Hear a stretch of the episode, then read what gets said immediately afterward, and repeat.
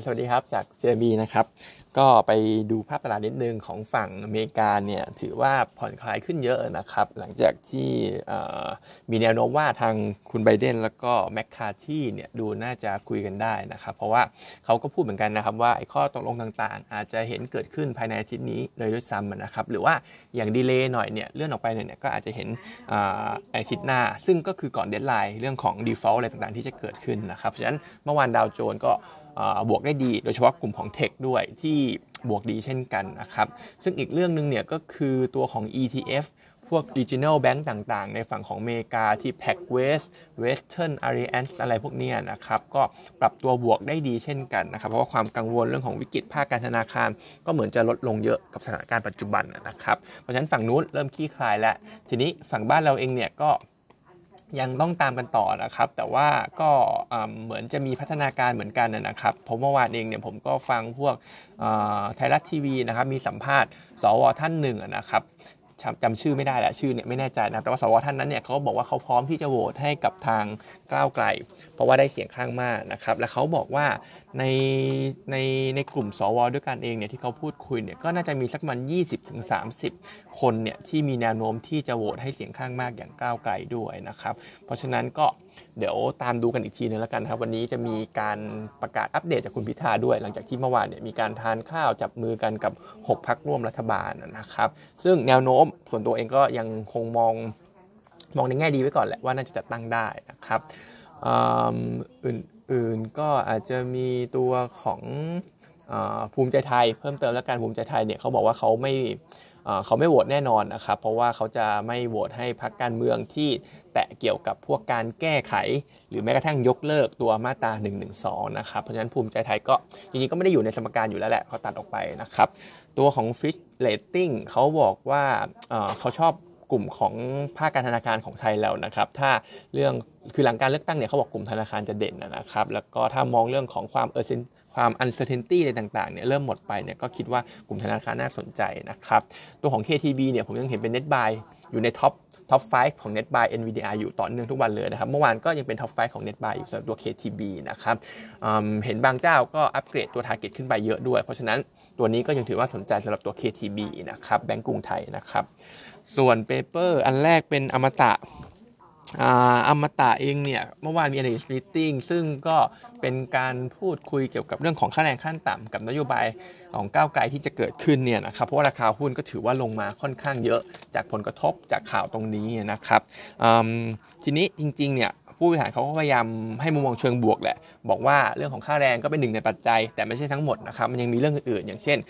สิทธิ์ในการถือครองที่ดิน ซึ่งในไทยเนี่ยถ้าลงทุนผ่าน BOI อะไรต่างๆเนี่ยต่างชาติก็สามารถทำได้นะครับ ในขณะที่บ้านเราเนี่ยก็มี supply chain อะไรต่างๆ มากกว่าเวียดนามที่เป็นคู่แข่งด้วยนะครับ และทีนี้ถ้าย้อนไปดูในช่วงของปี 2013 รัฐบาลคุณยิ่งลักษณ์มีการเพิ่มค่าแรง มีการเพิ่มค่าแรงจากสักประมาณหนึ่งร้อยสองร้อยนะสองร้อยขึ้นไปสามร้อยเนี่ยช่วงนั้นเนี่ยหุ้นอมตะก็ยังแลนดี่ได้นะครับเพราะฉะนั้นเองเนี่ยก็ยังต้องตามดูกันอีกทีแหละว่าค่าแรงจะมีผลกระทบแค่ไหน ซึ่งณปัจจุบันเองเนี่ยผมมองว่าเรื่องของความวุ่นวายความไม่ความไม่สงบ การเมืองความวุ่นวายในการจัดตั้งรัฐบาลเนี่ยมีผลกระทบมากกว่าเรื่องของค่าแรงขั้นต่ำอยู่นะครับเพราะฉะนั้นอลิสก็ยังแนะนำเป็นซื้อแหละสำหรับหุ้นอมตะนะครับ target price เขาอยู่ 26.75 แต่ทีนี้มองเทคนิคประกอบเนี่ยผมคิดว่ามันจะลงไป 20.5 นะสำหรับตัวนี้ เพราะว่าตรงนั้นเนี่ยก็เป็นแนวรับเส้น 200 วัน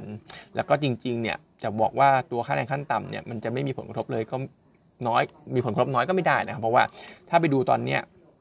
ของไทยเนี่ยคิดเป็นสกุลดอลลาร์นะครับต่อวันเนี่ยอยู่สักประมาณ 9.2 เหรียญของเวียดนามเนี่ยอยู่ 6.6 นะครับแสดงว่าไทยไทยเราเองเนี่ยก็แพงกว่าเวียดนามอยู่ในปัจจุบันแต่ว่าตัวที่ แต่ว่าถ้าถ้าไทยเราเนี่ยขึ้นประมาณ 30%แบบที่ก้าวไกลเขาโพสเนี่ยมันอาจจะทำให้ของเราเนี่ยแซงค่าแรงของเราเนี่ยแซงทั้งอินโดแซงทั้งมาเลขึ้นไปเลยนะครับแล้วก็จะแพงพอๆกับในในประเทศจีนด้วยซ้ำไอ้ที่ผมกรองกดแล้วมันจะอยู่สักประมาณ 11.9 เหรียญในขณะที่จีนเนี่ยเขาอยู่ 12.5สำหรับค่าแรงขั้นต่ำเพราะฉะนั้นเนี่ยความน่าสนใจความน่าดึงดูดเนี่ยคิดว่ามันอาจจะน้อยลงจริงๆนะครับสำหรับตัวกลุ่มนี้ ซึ่ง ก็เดี๋ยวตามดูแล้วกันนะครับว่าค่าแรงเนี่ยจะขึ้นได้พรวดพลาดครั้งเดียวแค่ไหน แล้วก็ราคาแนวรับเนี่ยก็อยู่ตรงนั้นนะครับประมาณ 20.5แถวมาตานะครับ ส่วนอ๋อลืมไปเรื่องหนึ่งนะครับ ตัว valuation ของหุ้นณเลเวลตรงนี้เนี่ยก็ต้องบอกว่า 100 1520เนี่ยผมมองว่าเป็นจุดที่น่าจะซื้อได้นะครับ เพราะว่า valuation ก็ไม่ได้แพงมากแหละดู earning yield gap 3% EPS ตลาดปีนี้ 90 ต้นต้น คิดคำนวณเสร็จสับแล้วเนี่ยผมได้ target index 1670 นะครับ เพราะฉะนั้นตรงนี้ก็ถือว่ามี upside ให้เล่นอยู่สำหรับตัวบ้านเรานะครับ สุดท้ายเป็น paper oil and gas นะครับซึ่งก็ เป็นเมเตอร์ไม่ได้ใหญ่มากนะครับ แต่ว่ามีรายละเอียดเกี่ยวกับโครงสร้างของราคาก๊าซบ้านเราที่อาจจะถูกปรับเปลี่ยนถ้าก้าวไกลเนี่ยมาได้เป็นรัฐบาล เพราะหนึ่งในจุดประสงค์ของเขาเนี่ยก็คือลดค่าครองชีพ ก็คือลดค่าไฟนั่นเองนะครับ เพราะฉะนั้นเองเนี่ยเขาก็อาจจะมีการปรับต้นทุนอะไรต่างๆ ของพวกกลุ่มโรงไฟฟ้า แล้วก็เรื่องของก๊าซนี่ด้วย ต้นทุนของก๊าซที่โรงไฟฟ้ารับมาด้วย มันก็จะทบต่อตัวปตท แล้วก็อาจจะนำไปสู่ปตท GC ด้วย ซึ่งถ้าเอาเข้าในเปเปอร์เนี่ยค่อนข้างละเอียดนะครับลองไปลองลองไปดูดูกันได้ มีกราฟอะไรอธิบายเนี่ยได้ได้ได้ดีเลย แต่ทีนี้ถ้าผมเล่าคร่าวๆเนี่ยก็คือทุกวันนี้โรงไฟฟ้าเนี่ยต้นทุนของเขาคือก๊าซ ใช่ไหมครับและก๊าซเนี่ยราคาที่โรงไฟฟ้ารับมาเนี่ยมันเบรนมาจาก 3 ส่วน 1 ก็คือมาจากโรงแยกก๊าซปตท2 ก็คือมาจากพม่า 3 ก็คือมาจากาการนำเข้าเบรนรวมมากันแล้วเนี่ยมันก็เป็นราคากลางราคาหนึ่งนะครับทีนี้ตัวของ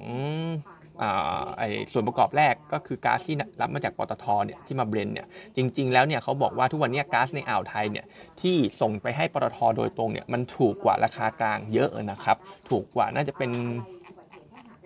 ถ้าผมจำไม่ผิดเนี่ยก็ถูกกว่าแทบจะเท่าตัวนะสำหรับก๊าซสำหรับก๊าซจากอ่าวไทยกับก๊าซราคากลางเนี่ยเพราะฉะนั้นเนี่ยเขาจะเปลี่ยนโครงสร้างตรงนี้นะครับโดยให้ปตทเนี่ยไปรับราคากลางด้วยเช่นกัน แล้วก็เอาราคาก๊าซจากอ่าวเนี่ยมาเบน เข้าไปนะครับ เพราะฉะนั้นเนี่ยต้นทุนของราคากลางเนี่ยมันจะถูกลงในขณะที่ต้นทุนของปตทเนี่ยมันจะสูงขึ้น ก็คือ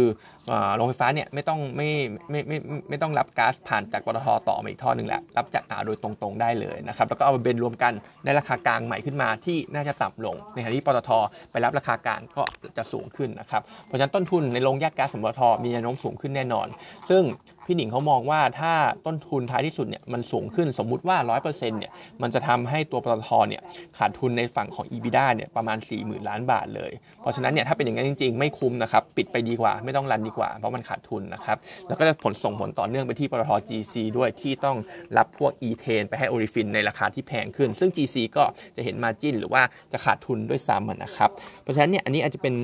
scenario worst case ที่ดูสุดโต่งนิดนึงนะครับ เพราะว่าถ้าปิดไปเนี่ยจริง ๆ มันไม่ได้เป็นผลดีต่อใครเลย ทั้งปตทเอง ทั้งรัฐบาลเองนะครับ เพราะว่าภาษีที่จัดเก็บจากเครือเนี่ยมันก็จะน้อยลงไปด้วยนะครับ เพราะฉะนั้น solution ที่ที่ดีจริงๆเนี่ยพี่หนิงมองว่าไปเก็บพวกประมาณว่า windfall tax อะไรอย่างนี้ดีกว่านะครับแบบว่าวันครั้งหนึ่งเมื่อ ถ้าถ้าเห็นราคาก๊าซโลกเนี่ยปรับขึ้น และปตทมีกำไรขึ้น ก็ไปเก็บ windfall tax ตรงนั้นเนี่ยมาชดเชยเรื่องของอค่าไฟให้ครัวเรือนดีกว่านะครับแต่ถ้ามาปรับโครงสร้างอย่างนี้เนี่ยมันจะเละทั้งหมดนะครับก็ตามดูกันอีกทีหนึ่งแล้วก็ทั้งหลายทั้งปวงที่ผมพูดมา ถ้ารัฐมนตรีพลังงานไม่ใช่คนของก้าวไกล แต่เป็นคนของเพื่อไทยเนี่ยไอ้เรื่องที่พูดไปเมื่อกี้เนี่ยการปรับโครงสร้างก็ไม่อาจจะไม่เกิดขึ้นก็ได้นะครับเพราะฉะนั้นเองเนี่ยมันก็จะมีแรง rebound ขึ้นมาค่อนข้างแรง ซึ่งพลังงานเองเนี่ยรู้สึกก้าวไกลเขาก็ไม่ได้ไม่ไม่ได้หมายตาไว้นะครับ อาจจะเป็นเพื่อไทยนี่แหละที่อาจจะเข้ามานะครับแต่ถ้าเอาปลอดภัยหน่อยก็คงเอาคือมันก็คงมี policy risk แหละสำหรับตัวปตทแต่ว่าถ้าเอาปลอดภัยหน่อยเนี่ยพี่หนิงมองเป็นปตทสอพอซะมากกว่านะครับที่สัญญาคอนแทคเรื่องของต้นทุนอะไรต่างๆ ซื้อขายอะไรพวกเนี้ยเขาทำไว้เรียบร้อยแล้วไม่ไม่สามารถแก้ได้ง่ายนะครับฉะนั้นถ้าตอนนี้กลุ่ม oil and gas ก็คงเป็นปตทสอพอนะครับวันนี้ก็มีเท่านี้นะครับ